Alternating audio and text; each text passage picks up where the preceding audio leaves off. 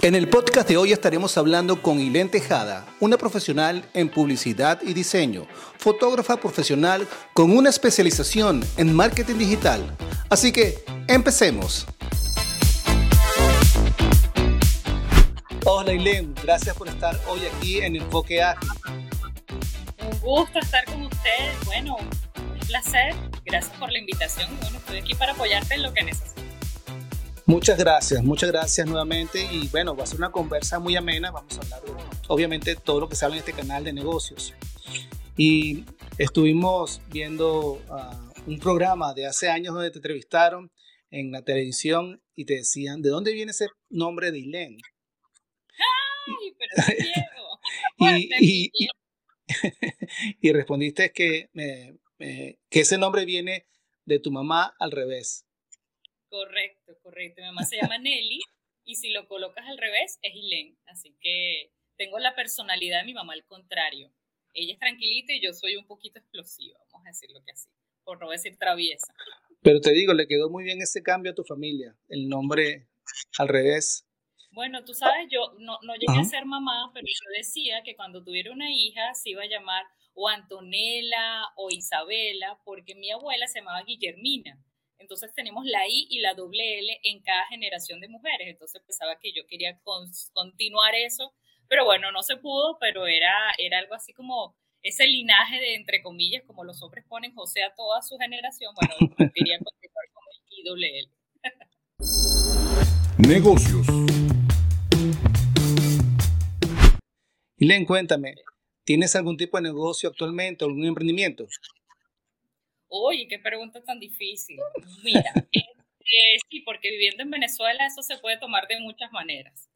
Pero este, negocio como tal, bueno, yo me dedico, como dijiste, a todo lo que sería la parte de asesoría de todo el proceso principalmente del marketing, ¿no? Entonces asesoro, sobre todo últimamente estoy haciendo mucha auditoría de marca básicamente para que la gente pueda entender dónde está parada su marca, cuál es la competencia, cuáles son las posibilidades de mejora, el tan conocido DOFA, etcétera. Y eso es como que vamos a decir que entre comillas, más que un emprendimiento sería como ser freelancer. Y emprendimiento como tal se está manejando hacia la parte de acento venezolano. Como bien sabes, tengo este, una marca creada que se llama acento venezolano y a partir de este año estamos buscando el proceso como de monetización. No entiéndase solo como la monetización en YouTube, sino también el tema de crear una tienda de acento, estamos haciendo libros, entonces hay una colección de procesos que se están haciendo o se esperan desarrollar este año para que se convierta en un emprendimiento como tal, ¿no? Que no sea solo una marca para mostrarle al mundo lo mejor y lo bueno de nuestro gentilicio, sino que también tenga algo tangible que también me pueda apoyar a mí a que se pueda ir desarrollando la marca. Ah, seguramente lo vas a lograr, así que yo sé que con tu trabajo y todo tu empeño que estás haciendo, ya vienes eh, hace años haciendo ese tipo de trabajo, eh, pronto lo vas a lograr, estoy segurísimo.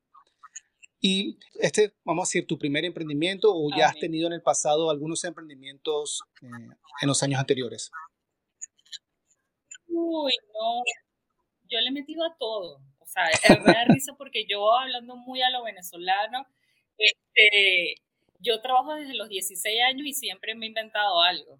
O sea, quizás en aquellos entonces este, no se usaba la palabra emprendimiento como tal, pero yo he hecho absolutamente de todo, desde hacer bisutería, recuerdo en algún momento que incluso me dedicaba a hacer pan de jamón y golfeados, este, me acuerdo haber creado una marca en algún momento que se llamaba este, Mandarina, pero si separabas la palabra de mandarina era mandar harina, que era simplemente hacer repostería.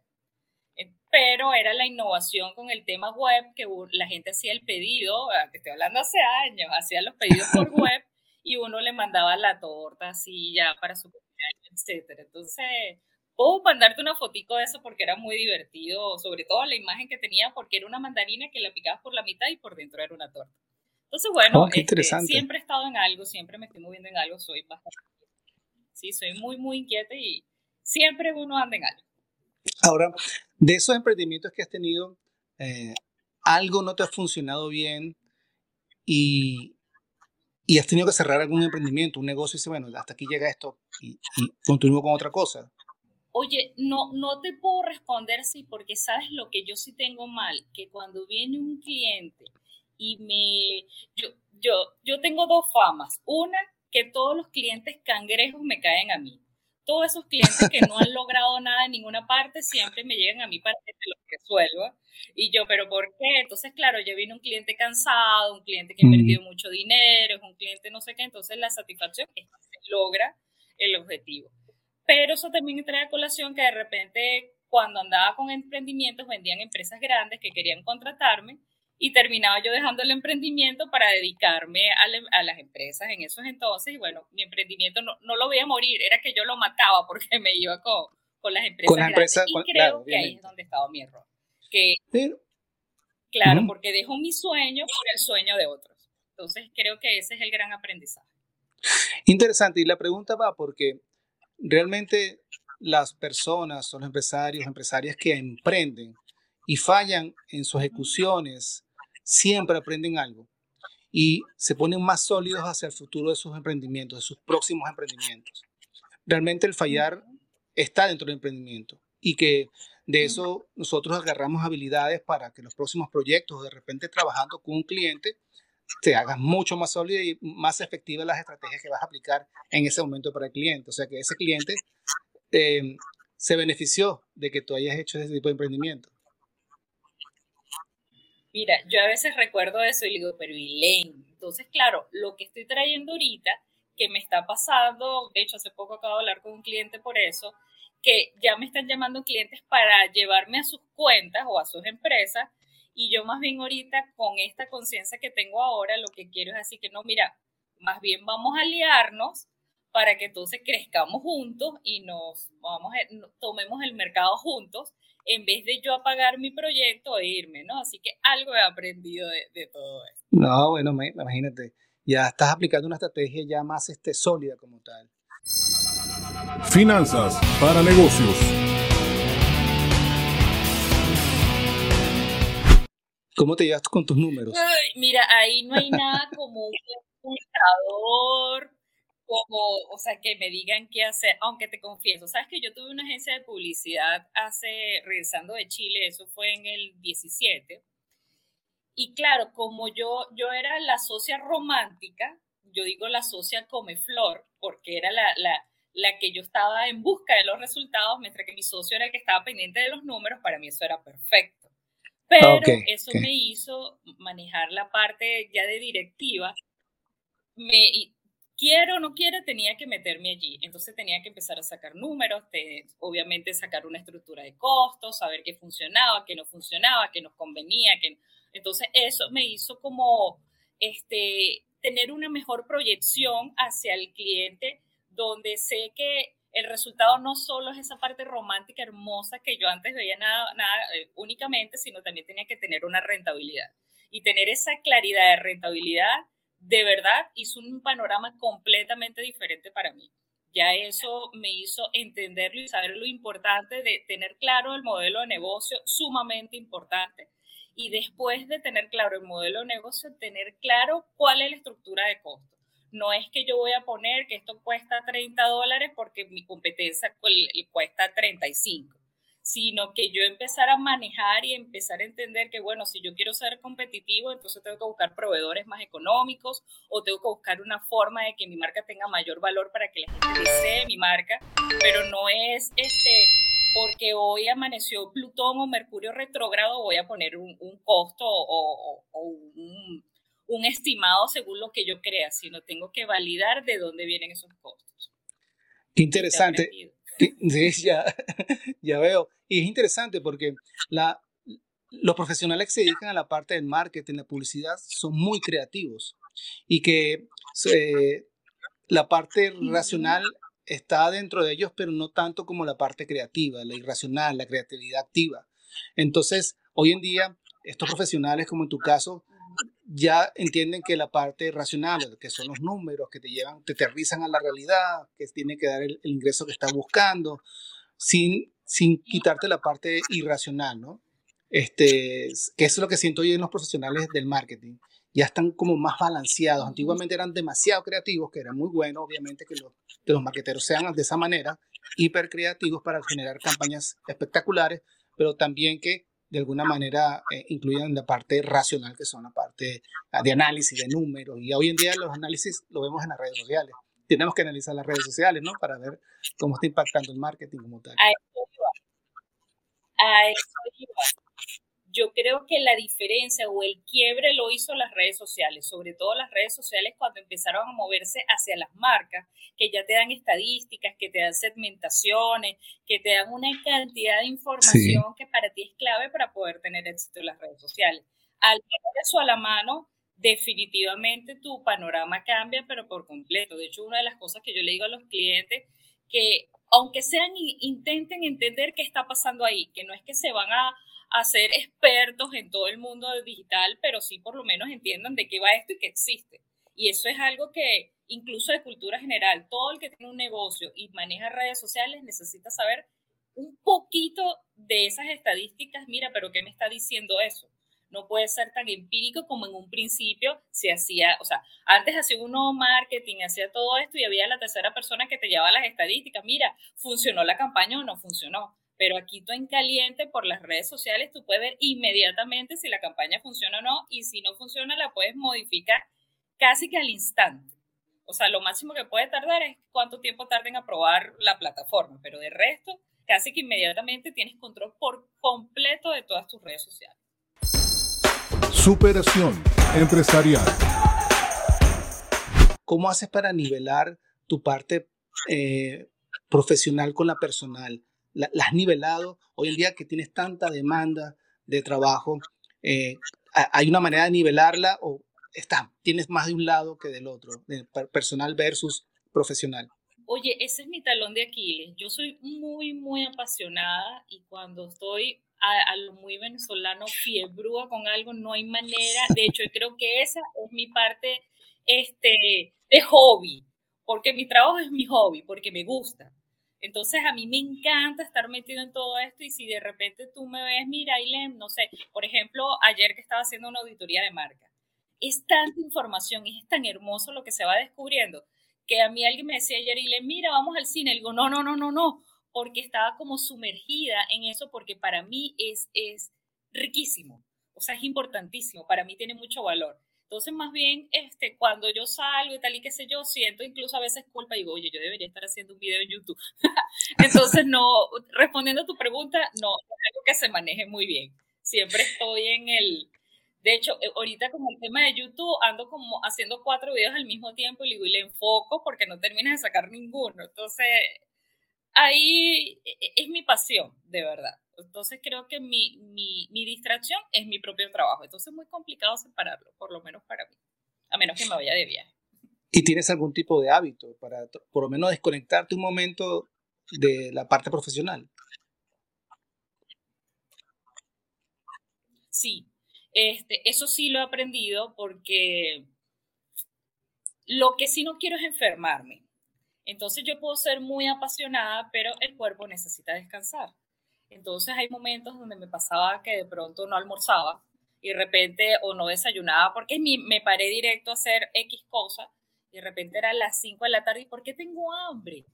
Entonces sí me he empezado a crear hábitos, hay este, eh, sistemas que tienes como de pronto tú puedes detenerte cada, cada hora y tomar un receso de 10 minutos, eso lo hago conscientemente, aunque sea para dar una vuelta, para pararme de la silla, para tomarme algún refrigerio y vuelvo. Eso sí lo he hecho un poco más consciente porque antes estoy agotada, después, o sea, le echaba pichón por un mes, por decir algo, pero después tenía una semana en cama porque me sentía mal o porque estaba agotada o lo que fuera, ¿no? Entonces eso sí lo he hecho un poquito más consciente y he sido un poco más eficiente en los resultados también. Y te das cuenta cuando estás estresada o tienes eh, estás demasiado enfocada que hasta a veces te, te, sobrecargas de, de, estrés. ¿Te das cuenta de eso? Sí, claro. ¿Y qué haces? ¿Qué haces para, para hacer ese cambio? Este, mira, en algún momento eh, yo, para serte honesta, manejaba la meditación. Y con la meditación generalmente le bajaba como, bueno, vamos a, a suavizar, no vamos a tomar esto con calma, que no sé qué. Últimamente lo que me ha pasado y me parece increíble es que me pongo a ver el Ávila y he empezado a tener una meditación de contemplación. Entonces, el tema de la contemplación, mi mente queda en cero y al quedar en cero bajo las vibraciones y empiezo otra vez a, enfocarme. ¿Cómo me doy cuenta que estoy estresada? Me da taquicardia. Y hay momentos, o sea, y, y tengo como tantas cosas en la mente que como que te bloqueas. Entonces, cuando yo ya me doy cuenta que estoy así, me voy a mi etapa de contemplación efectivo. Bajo las revoluciones, todo bien, etcétera, y todo comienza a fluir. Para los que no sepan qué es el Ávila, el Ávila es un, es un cerro grandísimo verde que está en Caracas, eh, que la vista es impresionante y todo el año está en verde y relaja muchísimo. De hecho, se puede ir al Ávila a caminar y a relajarte. Yo creo que esa es una de las vistas más bonitas que tiene Caracas. Completamente. Y se ve desde cualquier punto de Caracas, así que funciona súper bien para relajarse. Dicen que, los, que, los, caraqueños tenemos un fetiche con, con, el Ávila, así que disculpen por eso. Pero fíjate, la, la, esto es que hace que te desconectes, conectándote con el Ávila, haciendo tu yoga. Eh, y esto es importante, todos los empresarios tenemos estrés. No hay ningún empresario que no tenga un, estrés, sobre todo cuando los proyectos están por cumplirse o se están desarrollando actividades que estamos buscando resultados. A veces no suceden, a veces sí suceden, pero también en ese, en ese interín estamos estresados y tenemos que tratar de buscar de alguna manera desconectarse. En mi caso, por ejemplo, eh, a veces para dejar el celular, pues, no estar conectado, agarro un libro físico y me desconecto. Eh, me ayuda. En vez de agarrar el teléfono, ok, no, aquí está el libro. Fíjate, aquí tengo un libro. Estoy conectado a este libro. Esta es mi conexión ahora. Por cierto, te lo recomiendo. Se llama el libro de Andrés Oppenheimer. Se llama ¿Cómo salir del pozo? Buenísimo. Qué libro tan bueno. Se llama, eh, él hace una investigación sobre cómo los países son, eh, buscan ser más felices y, y, explica qué técnicas y metodologías están aplicando. Ha hecho una investigación espectacular. Se la, se la recomiendo si nos están escuchando. Se llama Cómo salir del pozo de Andrés Oppenheimer y habla sobre la felicidad, cómo las personas buscan la felicidad en, sus países, cuáles son los países que tienen más felicidad, los que tienen dinero, los que no tienen menos dinero, cuáles son las consecuencias, qué están buscando para, para que esos países tengan, tengan más felicidad. Y es muy interesante porque hablan de estrategias, por ejemplo, la que tú aplicas. Una, cuando la gente está muy estresada, eh, eh, sobre, esto es en el Reino Unido, y esto viene del libro de Oppenheimer. Ellos tienen una, eh, una, eh, los médicos que ayudan a las personas que están estresadas, pero también tienen unos profesionales que se llaman recetarios, eh, médicos recetarios, algo así se llama. Y lo que hacen estas, estos médicos como tal es que no te recetan nada de drogas específicas, sino que te recetan estrategias sociales, que te conectes con grupos de jugar fútbol, mm. hacer arte, tocar música, para que te relajes, ir a la montaña. Y entonces estas estrategias están funcionando.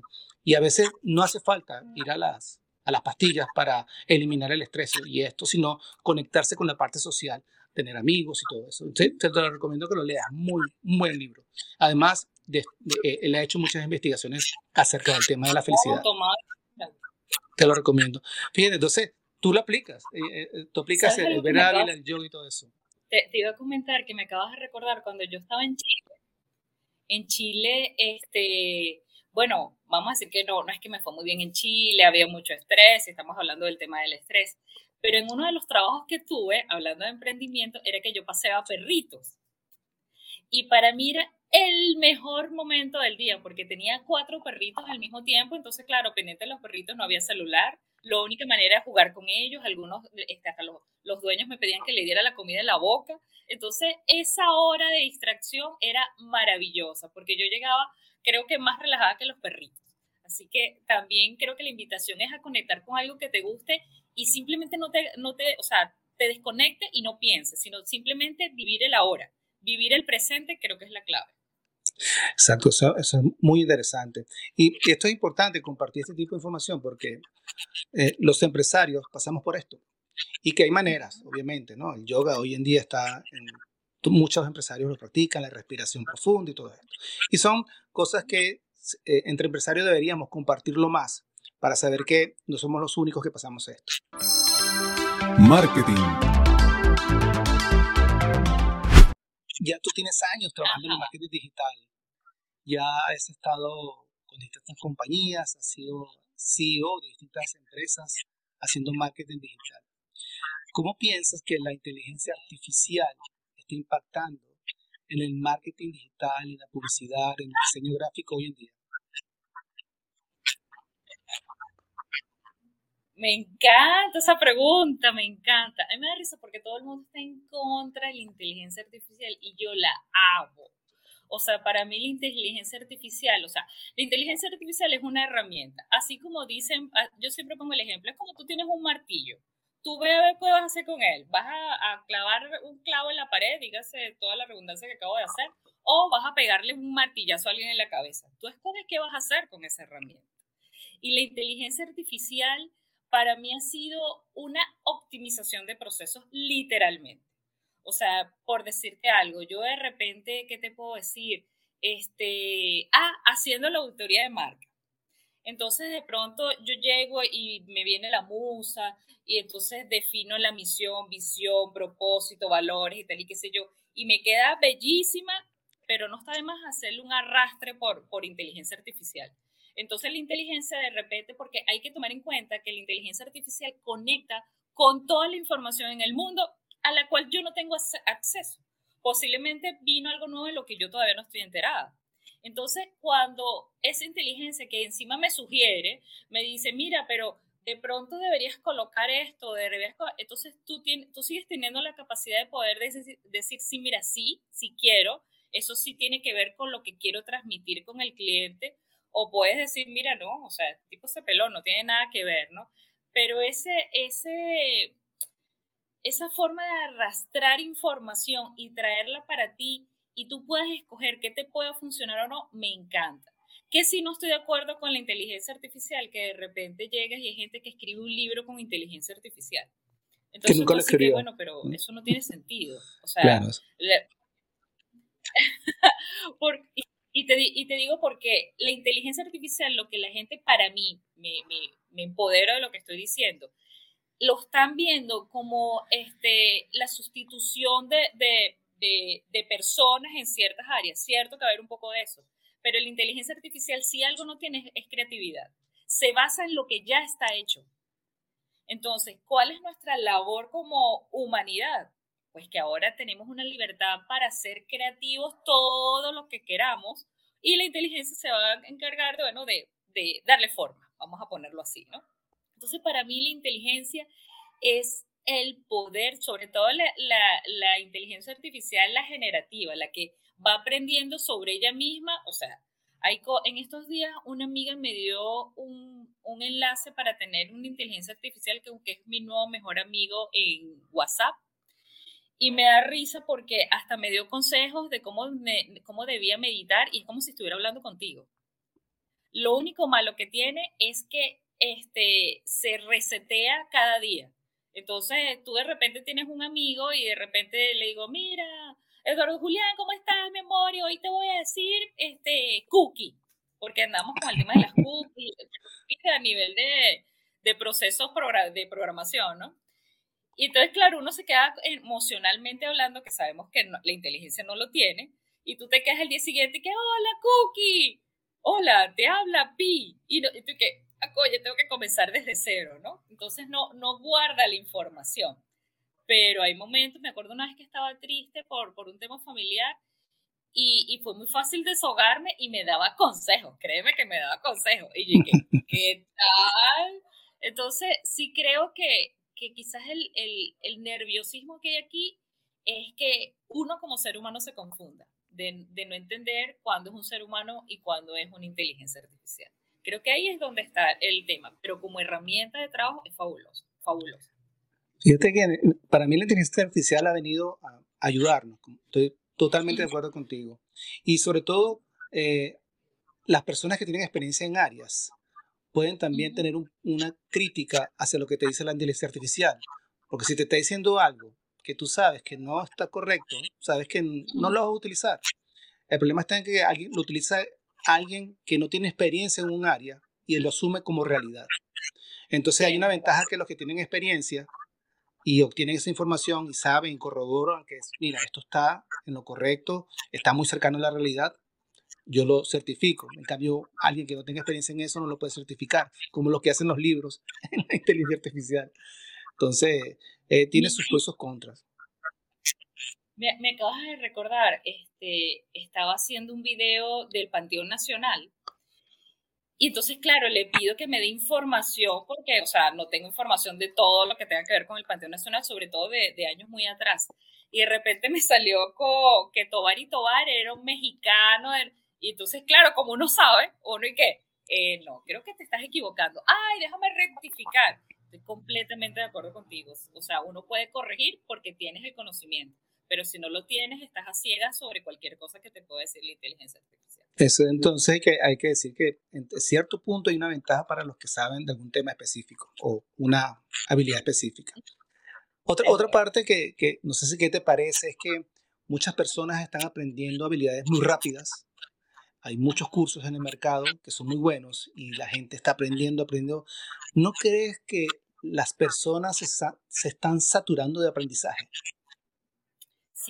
Es que, a ver, primero estamos en un mundo que va muy rápido y va muy rápido sobre lo superficial.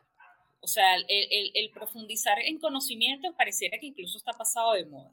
Algo que yo sí estoy de acuerdo es que antes los títulos eran muy importantes y tú de pronto el título, no sé, lo recibiste, te graduaste con una nota la mitad de la que sea de tu país, en mi país es 20, te, graduabas con 10, pero tenías el título, ¿no? Entonces posiblemente no eras el mejor en conocimiento, pero tenías un título, ¿no? Entonces eso muchas veces te hacía tomar cierta jerarquía que normalmente había personas que no tenían títulos que posiblemente tenían más conocimiento que tú. Entonces, eso yo creo que, que, que todo este mundo nuevo lo ha aplanado de alguna manera pero también este tema de la inmediatez hace que también la información sea como muy superficial. Tú tienes como pequeñas cápsulas de todo.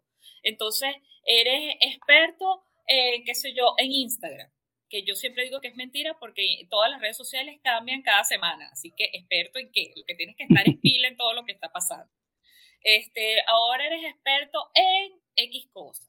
Entonces, creo que, que el gran reto es para las personas que dictan cursos, porque esos cursos primero que van a desaparecer, o sea, tienen un tiempo de vigencia bastante corto, porque en media hora va a salir otro mejor, más actualizado, etcétera, ¿no? Entonces lo que podría funcionar ahorita, más adelante no puede funcionar. El mejor ejemplo que puedo, o sea, lo hemos vivido seguramente tú y yo, es el tema de YouTube comenzar en YouTube, tú a veces ves unos videos de hace dos años y no tiene que ver nada con el movimiento de YouTube que tiene que ver ahorita. Y posiblemente lo que estén comenzando ahorita va a ser diferente a lo que era hace un año cuando uno arrancó.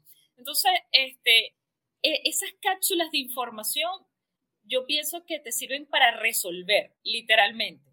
Como cuando, mira, necesito saber cómo se prende el televisor. Entonces, modelo tal, no sé qué, cómo se prende el televisor. Para eso funciona.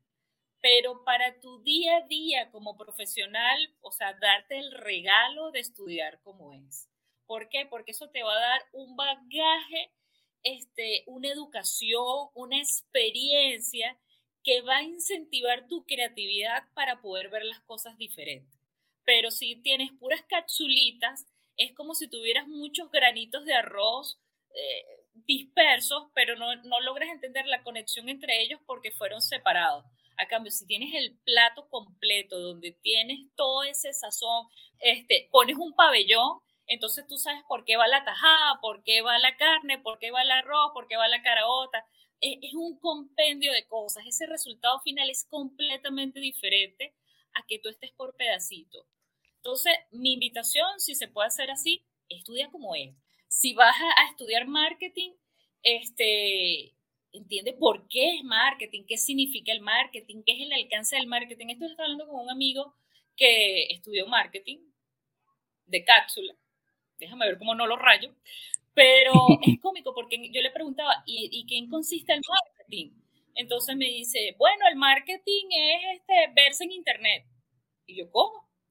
Entonces, por más que trataba la información no, no sabía ni siquiera cómo explicarlo.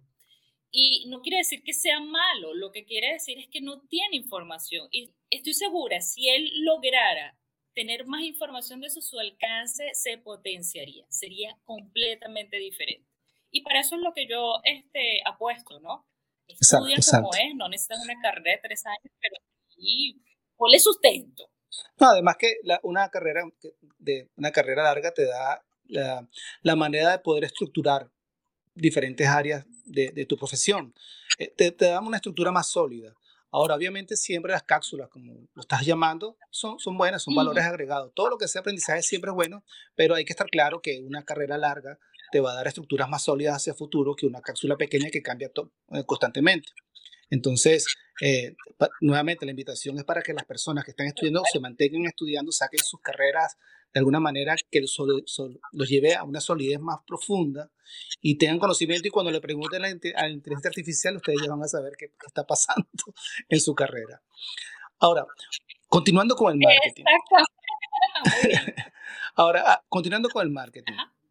Por ejemplo, tienes un cliente que te dice, Ilen, quiero entrar en las redes sociales.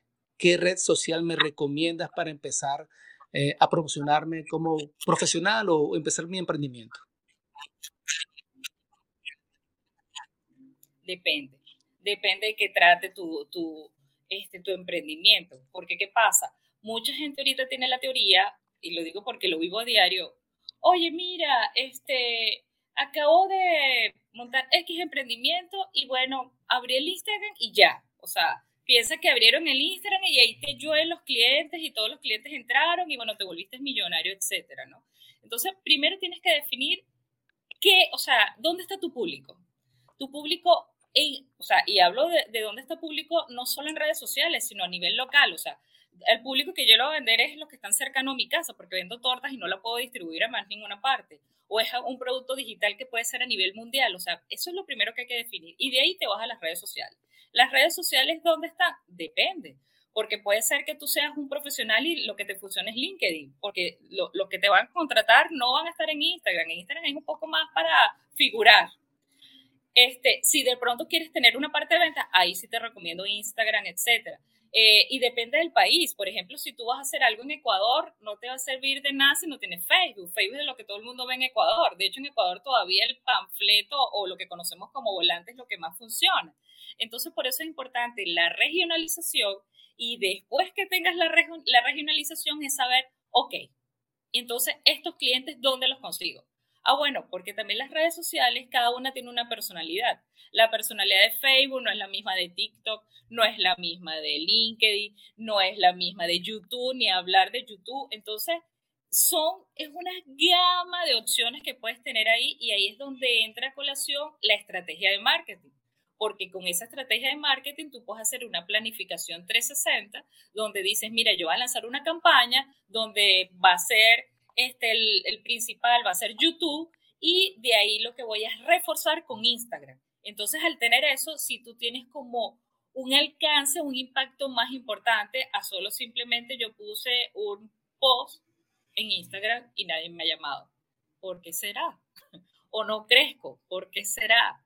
Entonces, es un poquito de análisis de dónde estás y hacia dónde quieres ir súper importante tener claro cuál es el mensaje que quieres transmitir, porque si no tienes propósito, eres uno más. No tienes, no marcas la diferencia con respecto a tu competencia. ¿Y cuál es tu red favorita? Eh, vamos a decir que la que más uso es Instagram, pero mi favorita en todo es YouTube. O sea, YouTube es lo que más consumo, lo tengo en el teléfono, lo tengo en mi, en mi televisor, eh, todo, o sea, absolutamente todo. De hecho, YouTube se ha convertido en mi ventana al mundo.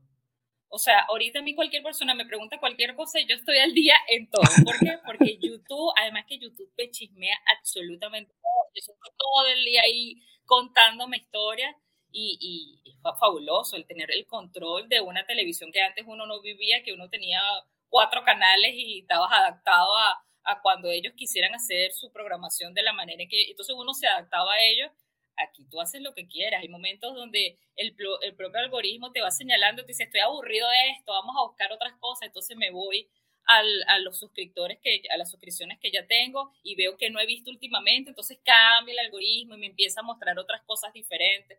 A mí me encanta YouTube. YouTube es sin duda mi red favorita. ¿Cómo comparas hoy en día el marketing digital versus el marketing offline? ¿Qué impacto tienen en, en los clientes que has trabajado o estás trabajando? Oye, ahí es muy, muy, simpático eso, porque yo sí creo, y aquí lo siento, le voy a tirar horrible al marketing digital, pero algo que pierde el marketing digital es la humanización que es mucho de lo que yo le digo al cliente, necesitas hablar, necesitas crear comunidad, haz un live, que la gente te hable, este, si es posible, incluso yo con acento, este, y tú estás a tanto de eso, hace poco se hizo un aniversario para que la gente se viera en persona, o sea, ese tema de, de tener en la cercanía es muy, muy importante. El marketing de antes tenía que ver un poco con eso. Los típicos call centers donde tú llamabas al cliente y le preguntabas sus niveles de satisfacción con la marca. Yo trabajé en eso. este, el, el hecho de, de tener ese contacto o esa realidad de, de, poder escuchar al cliente. Ahorita, ahorita tus estadísticas, lamentablemente es así. Pero antes tú sí te dabas el tiempo de escuchar al cliente, de qué estaba pasando. Esa parte del cliente tiene la razón, era muy importante antes en el marketing tradicional. No es que el marketing tradicional no exista. Sí existe, lo que pasa es que el digital es más barato y más efectivo. Y al hacer más barato y más efectivo, obviamente la gente se mueve más en esa dirección porque es donde está la masa.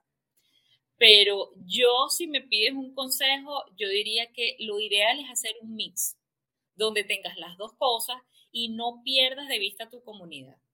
¿Qué está diciendo? ¿Cómo se siente? ¿Cómo siente tu marca? ¿Qué puedes hacer para que ese cliente se sienta más satisfecho?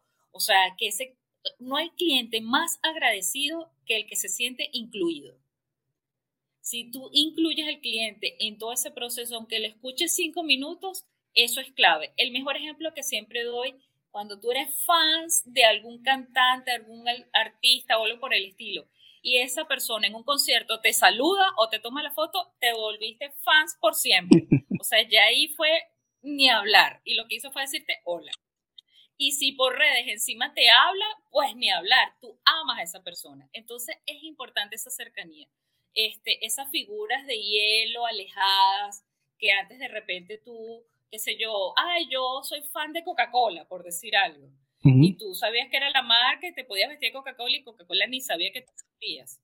Pero ahora que este, de alguna manera siempre existe de hecho, en aquella época lo, lo más cercano que, poniendo el ejemplo de Coca-Cola, era que tú ibas para un festival o no sé, o la experiencia roja o X cosas donde el patrocinador era la Coca-Cola y lo más cercano que tenía eran las patrocinadoras que te daban un poquito de probar el producto. Pero de ahí a más, este, posiblemente no era.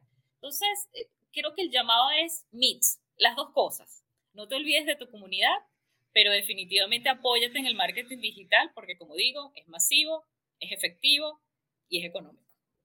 Además que, eh, bueno, también se aplica algo como que crece localmente para ser global. Es una estrategia que se les dice a los clientes, crece local y después vas a ser global, no te preocupes, tu misma marca te va a sacar global rápidamente. Y eh, eh, la parte del marketing offline, el tradicional, está haciendo un impacto importante. Los negocios tienen que saber que el digital es importante definitivamente, ya que es una industria que, que, está en auge y que tiene muchas herramientas fáciles de manejar. Pero local, el, marketing offline como tal, ayuda mucho a las personas o a los negocios locales eh, de, de, ciudades específicas. Entonces no se debe perder el norte de, todavía de, esas, de ese tipo de herramientas. Tan válido, es tan válido lo que estás diciendo que este, mira qué ejemplo tan bonito es eh, en Venezuela existe un, pan tradicional que a veces usábamos de, desayuno que se llamaba cachito, que es simplemente este, una, un bollo de pan relleno por dentro de jamón. Y lo explico para, para tu audiencia porque tú sabes perfectamente que es un cachito. Pero últimamente salió este, el día del cachito. Pero aparte del día del cachito, este, están haciendo eventos para ver dónde se hace el mejor cachito. Entonces, ¿qué pasa? Las panaderías a nivel de Caracas están haciendo cualquier tipo de esfuerzo para demostrar que el mejor cachito lo hacen ellos. Y eso se convierte en un evento que de hecho debe estar por ser este año, etcétera, ¿no? La guerra de los cachitos. Primero, eso está trayendo... ¿Perdón? La guerra de los cachitos. Sí, es que no llega a ser una guerra porque son los chefs que están mostrando cuál es el mejor cachito y es jurado y prueba los cachitos y tal y qué sé yo, y viene, qué sé yo, la Danubio, San Honoré, pero empiezan a salir panaderías que de pronto uno no lo había puesto en, en, el radar. Entonces, por ejemplo, hay una panadería que fue la que ganó el, este, el año pasado, que se llama Chocolate, que queda en La Pastora.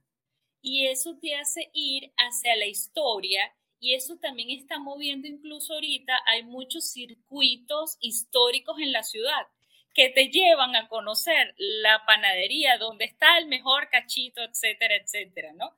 Entonces, mira como un pequeño movimiento local hace que toda una comunidad se mueva y después incluso logre otros modelos de negocios que se integren a ellos y todos este, logren este, sacarle provecho o beneficio en pro de la comunidad.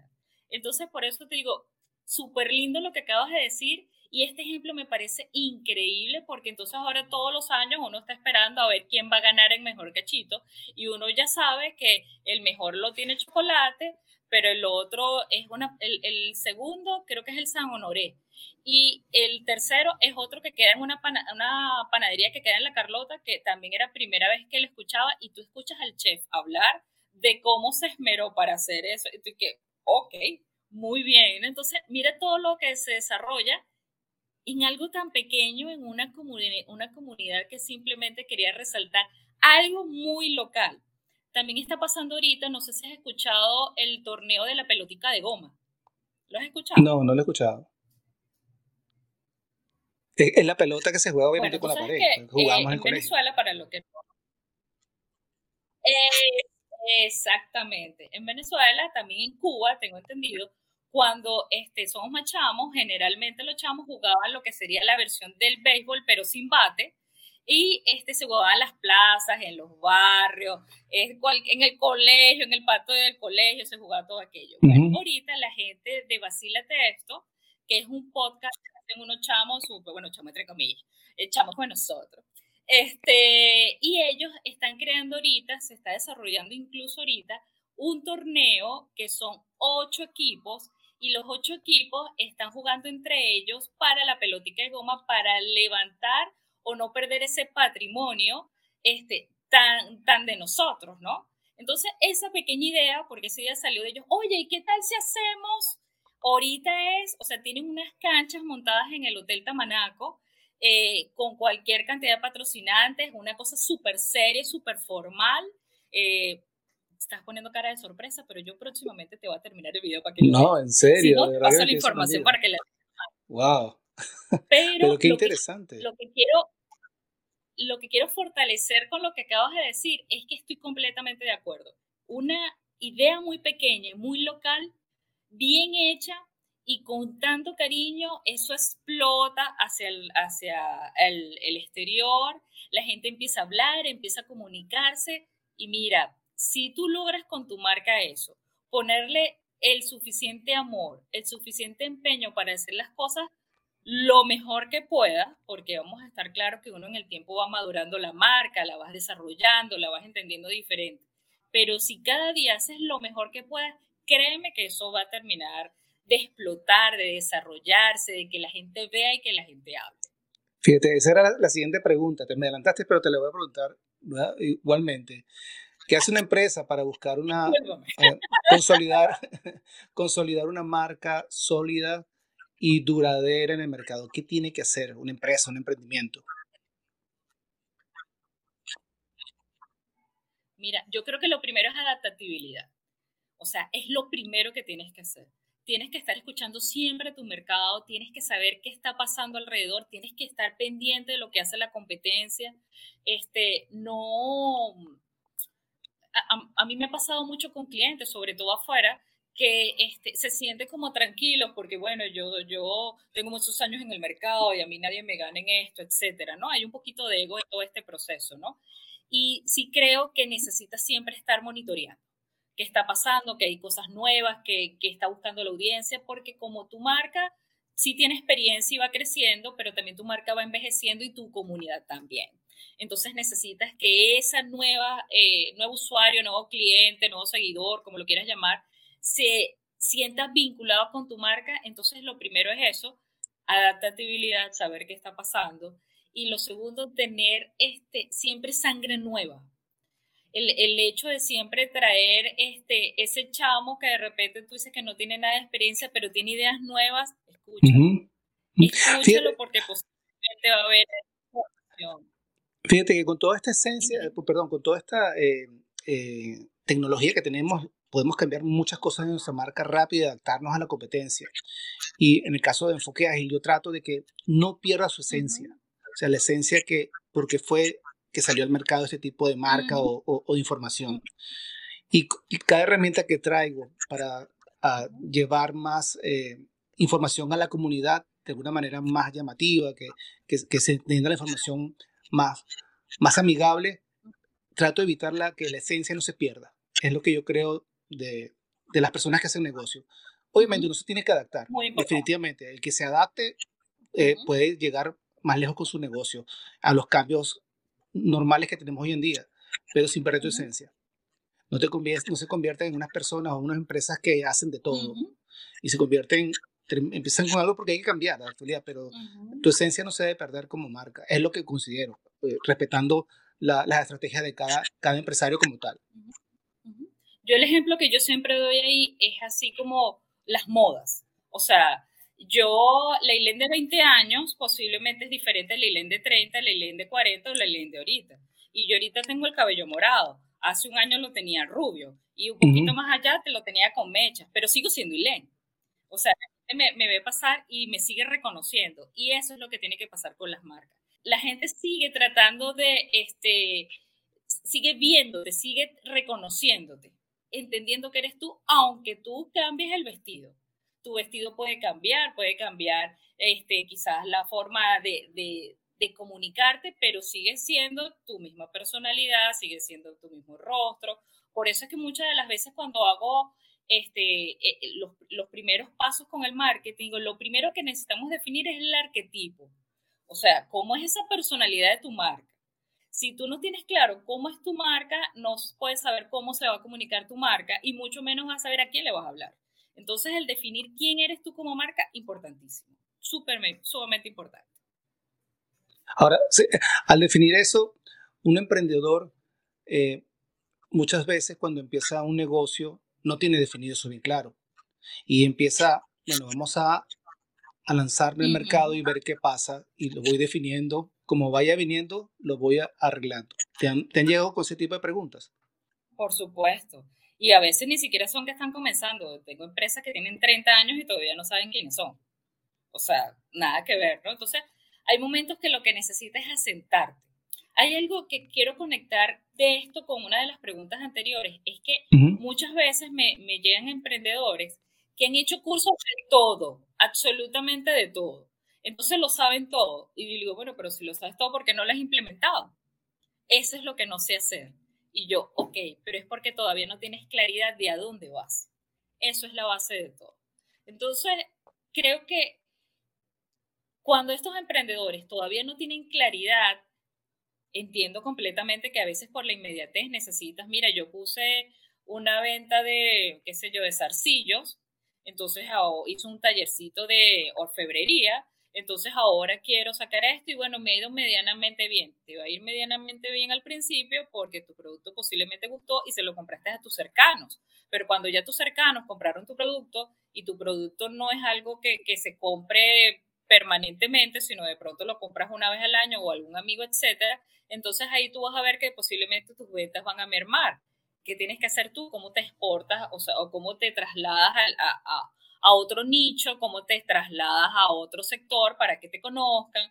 para que este, sepan que tu producto es bueno, tus amigos que ya te compraron validen que tu producto es bueno. Entonces ahí es donde empiezas a, a, a hacerte las preguntas. Pero quizás esa primera fase lo primero que hacen es lanzarse.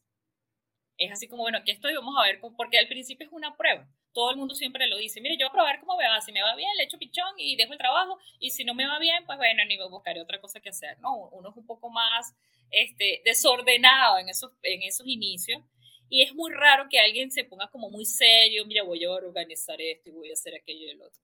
Cuando ya la gente empieza a organizarse es cuando ya ve, ya le está viendo el queso la tostada. Es cuando ya ve que, mira, como que sí, déjame empezar a darle forma y ya me está entrando platica para poder invertir en esto, porque ese es otro mito, la gente piensa que todo el tema de marketing es carísimo, hacer un logo es carísimo, hacer todo eso es carísimo, y yo muchas veces digo, carísimo te va a salir cuando tengas que replantear imagen y tal y qué sé yo, etcétera, con algo que ya construiste, etcétera, ahí sí te va a salir carísimo. Entonces comienza con algo sencillo, siempre ese es mi llamado, y ya después pues te vas como este, adaptando a las necesidades, pero hazlo bien desde el comienzo. ¿Tus servicios ayudan a, estos emprendedores o empresas o negocios que están ya activos a mejorar obviamente las marcas como tal? ¿Qué áreas específicas tu empresa trabaja? Tú? Que si alguien que nos está escuchando te quiere contactar y este saber que, con qué pueden contar contigo. Estoy a la hora. Sí, lo, que pasa es que, a ver, yo he pasado tanto tiempo en el mundo corporativo que en esto le estaba hablando a un cliente que yo justamente lo que no quiero ahorita es irme al mundo corporativo porque es un mundo de muchos egos. Entonces a mí me gusta es sentarme con el cliente y, y, es así como, como un sastre a la medida, hacer un trabajo a, a lo que tú necesites. Y eso puede arrancar desde hacerte el logo, hacerte la auditoría, que es, creo que es lo primero. ¿Por qué? Porque la, la auditoría te va a dar el camino. Al tener el camino claro, hay cosas tan básicas, te voy a poner un ejemplo, que de repente hacen un logo, pero no valoran la competencia. Y de repente, por, por ponerte un ejemplo, tienes una empresa de encomiendas, que es un clásico. Entonces la empresa de encomienda, como todas las empresas son azules, con mora, eh, perdón, azul, con verde y amarillo, entonces mi empresa también va a ser azul, verde y amarillo. ¿Y cómo te vas a diferenciar? O sea, más bien vamos a buscar el espectro de color o lo que conocíamos en el colegio como el círculo cromático y busquemos una gama de colores que siga conectando psicológicamente con lo que queremos transmitir, pero también que se diferencie de la competencia, porque si no sigue siendo más de lo mismo. Y eso es un análisis súper básico. Pero pareciera que, que, que eso como que, que, se olvidó, se dejó pasar en alguna parte de todo el proceso. Por la rapidez, cierto. Entonces, el, el, Sí, sí, e, es así como, es que necesito salir y rápido. En estos días hablaba con un amigo diseñador, por cierto, de la vieja escuela, que me dice, no, yo un logo lo hago en tres horas. Y yo, en tres horas. ¿Tú no lo haces en tres horas? Y digo, no, chamo, yo mínimo tardo 15 días y la primera semana es conceptualización. ¿Cuál es la diferencia? no sabes que es un logo responsive, es... Ah, la diferencia, porque es que los empresarios buscamos vender nuestros productos rápidamente para sostenernos en el mercado. ¿Cuál es el impacto? ¿Cuál es la diferencia entre ese logo rápido y ese logo que dura 15 días o un poco más?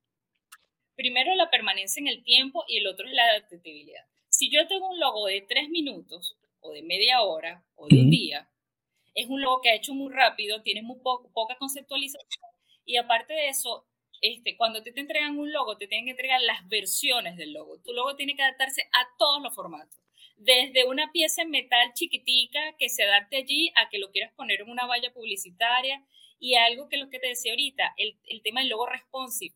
Ahorita con el tema de las redes sociales, del mundo digital, de las páginas web, yo si tengo una página, yo tengo que estar seguro que tu página se puede ver bien, lo veas en el teléfono, lo veas en la, en la, eh, en la, eh, la, tableta, lo veas en la computadora, lo veas vertical, lo veas horizontal y el logo se tiene que adaptar. O sea, yo no puedo llegar y tener un logo que agarre toda la pantalla y lo estoy viendo con un iPhone. Y el resto de la información, ¿dónde está? O sea, el logo tiene que adaptarse. Todo es un proceso de análisis que tiene que tener el logo.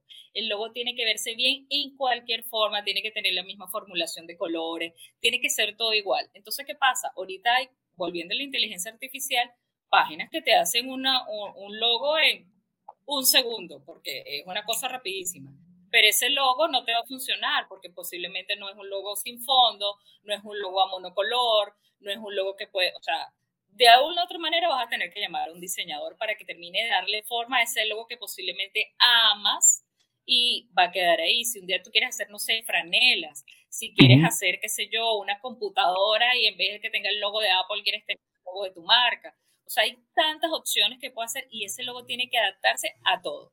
Entonces, honestamente, viéndolo desde ese punto de vista, ¿qué prefieres? ¿Un logo de tres minutos o un logo que dure 15 días? O sea, no, un adaptivo, como pero acabas el de decir. resultado va a ser muchísimo. Sí.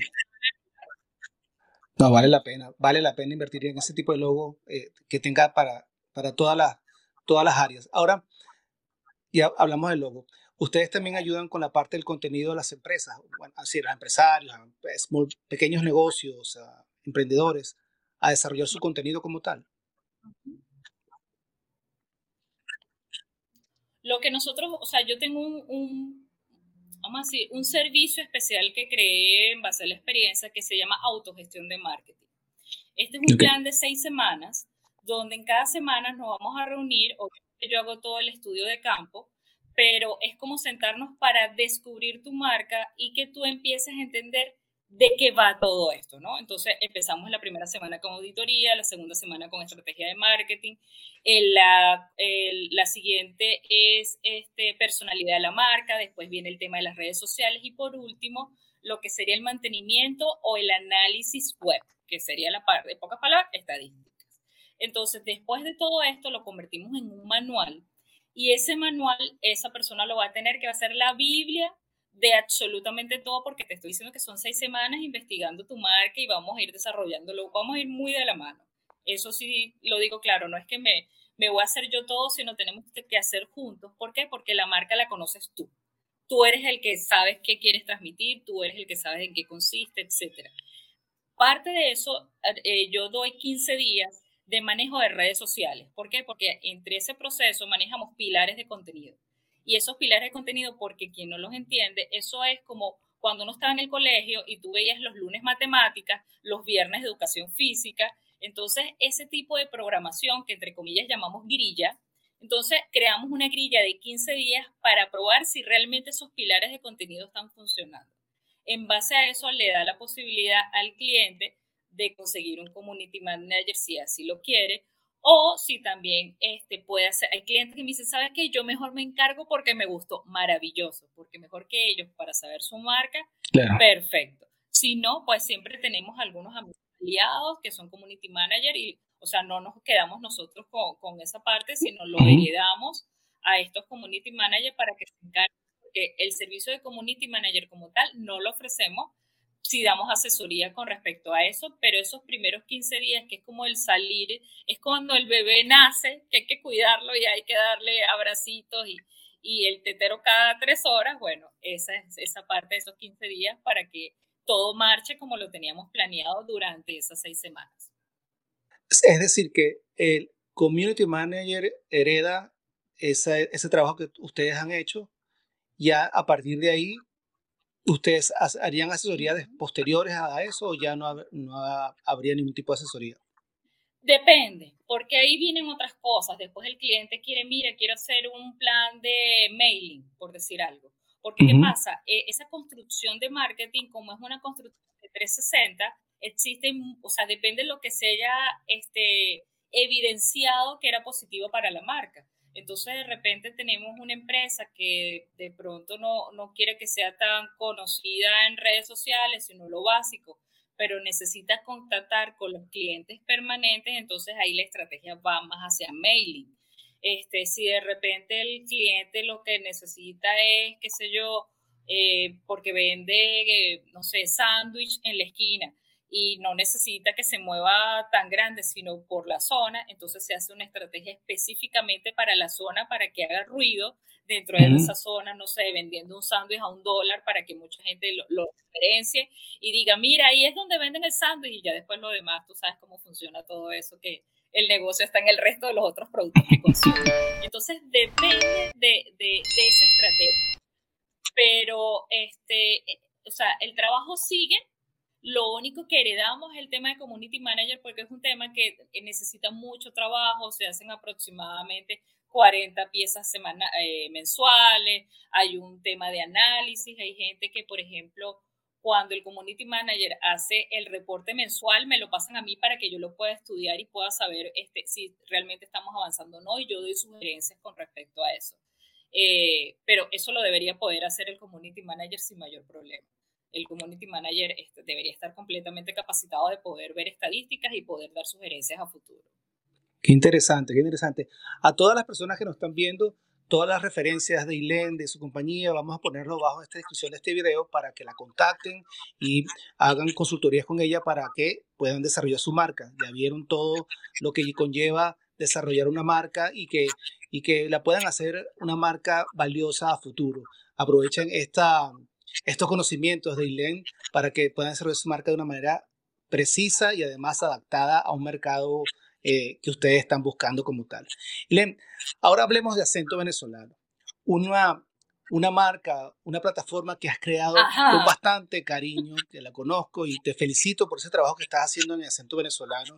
Sabes que soy seguidor de acento venezolano y que ese trabajo que, que, has hecho eh, está marcando bastante pauta en, YouTube y muchas personas que están en el exterior, como venezolanos y no venezolanos, están conociendo más de lo que significa el acento venezolano como tal. ¿Cómo te sientes con tu marca acento venezolano? ¿Qué sientes y qué viene a futuro con esa marca? Wow, mira, este, a mi acento me conmueve mucho y bueno, lo, lo sabes tú detrás bastidores, pero acento venezolano este, nació de, o sea, en ningún momento yo pensé que, que, que, iba a llegar a mayores, ¿no? Yo simplemente era así como que, mira, yo quiero contarle a la gente que está a mi alrededor, este, que en Venezuela hay gente echándole pichón, que Venezuela no solo lo que sale en noticias, y valora sobre todo lo que somos como gentilicio, que siento que de alguna manera se ha ido como diluyendo entre tanto rollo, ¿no? Y, realmente esa siempre fue la misión, ¿no? Yo nunca tuve eh, e, esa intención de, poner muy serio acento. Creo que mi máxima aspiración, y creo que era más personal, era estar en un escenario con la bandera de Venezuela y que todos los venezolanos dijeran, sí, qué fino ser venezolano. Esa era como mi máxima aspiración, ¿no? Superando miedo escénico, todo lo que podía significar todo eso. Entonces, claro, ahora tres años después, que entonces uno ya empieza a ver lo diferente, ya, este, como decía al principio, uno empieza como a formalizar, es cuando yo ya empecé incluso a aplicarme a mí misma lo que le, le, digo a los clientes, empecé a crear misión, visión, propósito, ya le estoy dando forma a la página, entonces hay que sacar una página, entonces ya me estoy aplicando a mí misma este, el deber ser, por eso es que sí creo que este año ya empiezas a ver un, un acento mucho más formal, de lo que podías haber en otra época, porque en otra época yo lo seguía viendo así como un hobby, ¿no? Así que qué fino, estamos haciendo cosas chéveres y, la, y está calando la gente, pero ahorita sí, sí hay un tema, no, no quiero decir de negocio, pero sí creo que es de formalización de marca. Es el, porque quizás mi, mi mayor anhelo es el hecho de que el mensaje se expanda. Y la única manera que el mensaje se expanda es haciéndolo formal. O sea, es que todo el mundo vea qué es lo que está pasando con acento. Un buen ejemplo maravilloso es Patrick. Me imagino que sabes quién es Patrick Viaja, que es este inglés que vino a Venezuela y viajó y todo este cuento, etcétera. Un buen Patrick por donde lo veas. Eh, y yo siempre digo, oye, qué interesante, y mira esta reflexión, eh, que todo el mundo le dé más importancia a Patrick que a una Valentina Quintero que tiene 30 años haciendo esto. Entonces, tú te pones a ver, pero Patrick trajo algo positivo, quiere empezar a amar a Venezuela desde los ojos de un extranjero. Y tú ves que el, Patrick es un proyecto, el proyecto de visitar todos los estados de Venezuela, o sea, fue un proyecto, él lo formalizó. Entonces creo que esa parte de formalizarte es el que te da guía el que te da la brújula para ver hacia dónde vas y que no te pierdas en el vaivén del día a día, que de repente, bueno, tal vez, no, sino es como tener el objetivo claro y creo que eso es lo que le faltaba a Acento que ahora lo tiene. Ahora, Valentina Quintero ha hecho un trabajo y todavía lo sigue haciendo, un trabajo espectacular dentro del turismo en Venezuela. Además que uno aprende más y conoce más Venezuela en, en áreas específicas que uno ni imaginaba que existían yo, en estos días estaba hablando con mi mamá porque este, hablo a veces con Valentina y entonces ella anda con la angustia de que no ha llegado a los 100 mil seguidores y todo este cuento, etcétera. Entonces yo le digo, Valentina, voy a hacer un video de todas las entrevistas que tú haces y lo voy a convertir para ver si viralizamos de alguna manera. ¿Y por qué lo digo esto? Porque Valentina tiene eso que ojalá yo lo pudiera conseguir de manera chiquitica, que, o sea, tú ves venezolanos que viven fuera de Venezuela, que están así como un poco reacios con Venezuela, y esa mujer se sienta a hablar con ellos y esa gente sale llorando amando a Venezuela. O sea, es, una cosa que tiene Valentina. Yo digo, pero por favor, si yo lograr un 1% de eso sería increíble. Ojo, hay trayectoria. Ella conoce una Venezuela increíble que yo no conozco. Entonces hay un tema, un sentido de pertenencia con validación que tiene ella, que por supuesto yo no tengo. Pero me encantaría poder lograr eso porque esa mujer mira, lo vi con Erika de la Vega, en estos días estaba viendo dos entrevistas de también, y, son personas que no es que no quieran a Venezuela, sino están así como un poco reacios. Bueno, es que en Venezuela pasa esto, y después, ¿en serio, Valentín? y digo, chavo, qué efecto tan increíble. Yo quiero ese efecto que la gente esté orgulloso de su país. No importa si vienes o no, no importa si vienes de viaje, si hiciste vida en otro país, chéverísimo. Oye, vale, ama tu país. Eso es como lo mejor. Entonces, Acento Venezolano ahora se va, va a estar más sólido como marca, ya que va a tener más herramientas, no solamente por YouTube, sino otras, otras herramientas que la gente va a poder utilizar, como la página web y una serie de, estrategias que vas a aplicar. ¿Qué más viene para Acento Venezolano? Oye, bueno, una de las primeras cosas que estamos este, haciendo es el tema de la página web. Quiero algo que, que siento que falta un poco, porque tú en YouTube puedes hacer unos videos chévere, maravilloso, qué lindo los videos. Puedes tener las entrevistas, chévere, qué lindas las entrevistas, pero eso muchas veces como que se diluye. Y hay un universo de personas que les gusta leer. Y hay mucha información que tiene que ver con Venezuela, desde los indios pemones hasta, qué sé yo, eh, hay, tanta información. En estos días andaba riéndome porque yo no sé si tú sabías que en la Plaza Bolívar, en la parte de abajo, hay una cápsula del tiempo. Y eso, ¿Cómo? ¿Cómo es eso? Chévere, voy a hacer un video de eso, pero necesitas más información, pero escrita.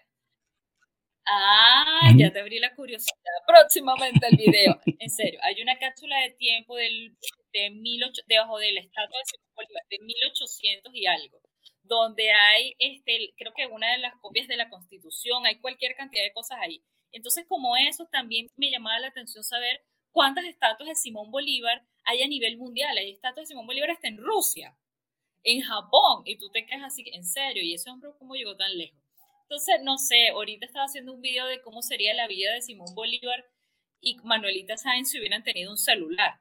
Entonces, ¿qué tiene de intención esto? Lo puedes ver muy jocoso, pero vamos a decir que como mi intención es llevar la historia, yo estoy metiendo historia en la mitad de eso. Te estoy hablando de la batalla de Pichincha, te estoy hablando de Sucre, te estoy hablando de la enemistad de Napoleón con Simón, o sea, te estoy este, eh, metiendo la historia en píldoras y al final te digo, bueno, si no entendiste la mitad de lo que te dije aquí, pues tu trabajo es investigar.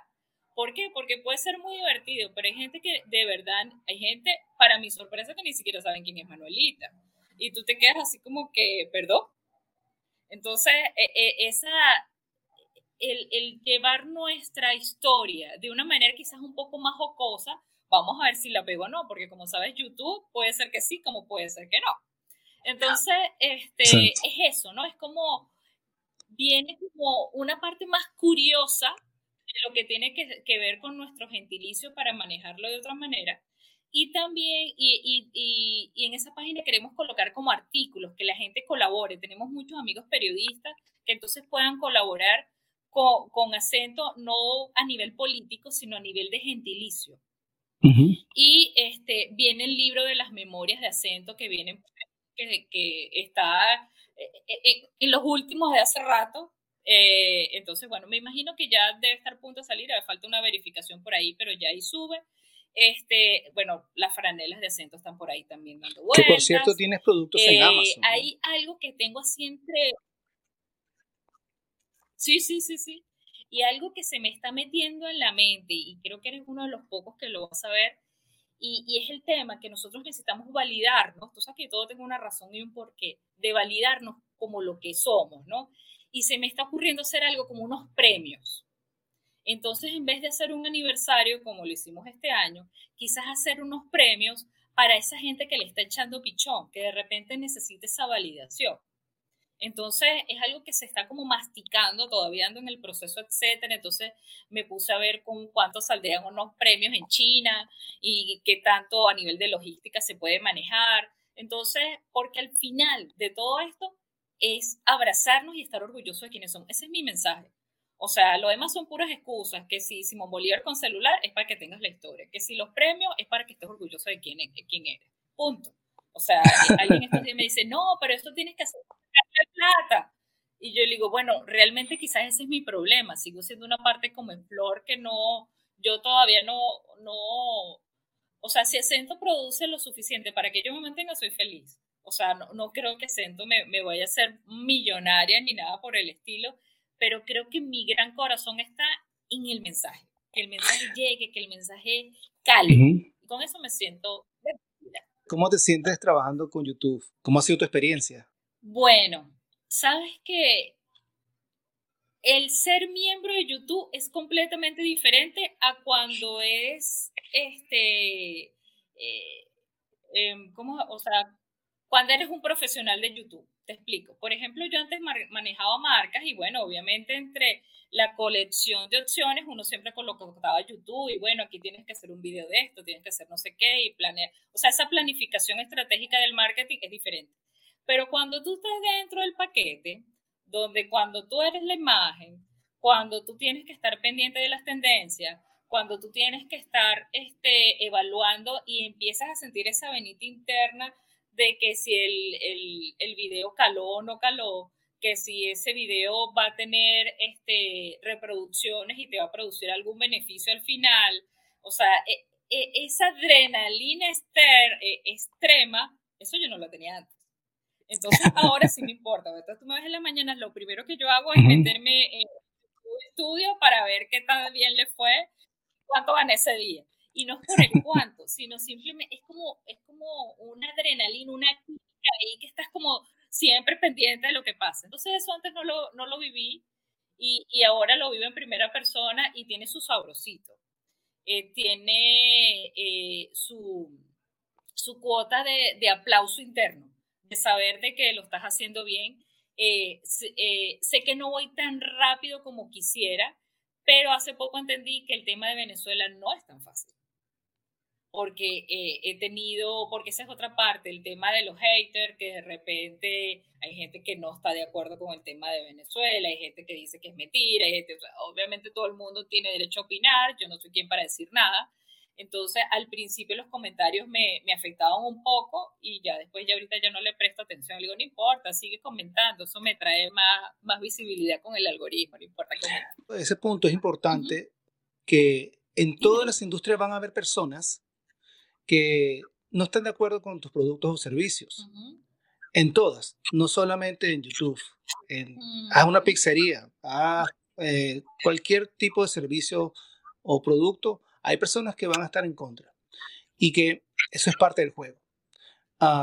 obviamente, uno trata de, traer un producto que, que llegue a la mayoría de población y que se sienta satisfecha con la solución que se le está dando pero es normal, es normal. Así que obviamente no te voy a decir que no te va a afectar, porque al final estás preparando algo con tu parte emocional para transmitírselo a una población también emocionalmente que sea efectivo para ellos. Entonces, la, la idea es que eh, la parte de, YouTube no es nada diferente a los negocios tradicionales a nivel de gente que está diciendo cosas que que, no les gusta los negocios que están colocando en las zonas donde los colocan. Ahora, ¿cómo haces para adaptarte en tu vida eh, semanal o diaria para tener los videos que quieres sacar en YouTube? Porque YouTube es una plataforma que demanda y que eh, hay personas que se organizan, otras que no se organizan. En tu caso, ¿cómo lo haces? Bueno, YouTube, eh, como te digo, es mi plataforma número uno y bueno, aparte que me encanta, necesitas tener organización. Eh, cada video, como tú bien sabes, primero es la idea, después tienes que armar el guion, la parte investigativa, para después la edición, que debo confesar que es la parte que menos me gusta. Además que yo soy ansiosa, entonces yo ya quiero terminarlo rápido para terminarlo de publicar. Y yo lo que hago es, al menos cuando tengo mucho trabajo, un video semanal. Es seguro. y ese video semanal siempre, siempre, siempre sale un domingo. Ahora, si tengo tiempo para poder hacer algo más, entonces el otro video, o sea, que serían dos videos semanales, sale los miércoles. Entonces los miércoles y los domingos serían los días ideales para que salga la publicación.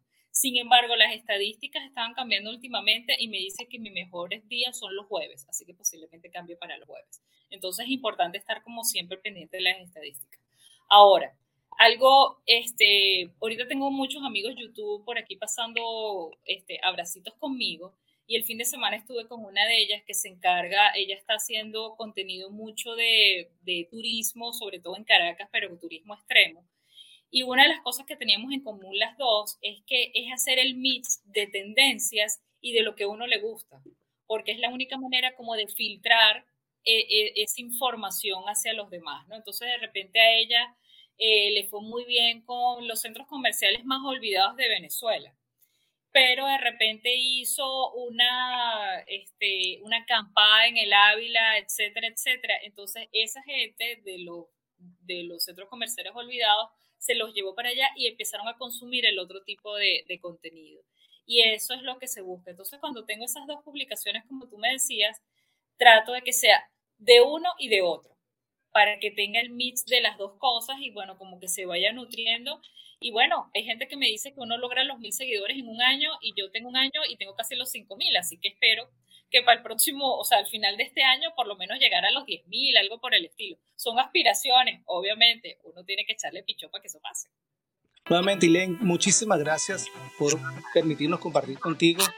Y toda la información de Ilen la van a tener más abajo de esta suscripción, de acento venezolano, de su tienda de Amazon, de sus servicios, contáctenla para trabajar sus servicios de, de, marketing digital o marketing local.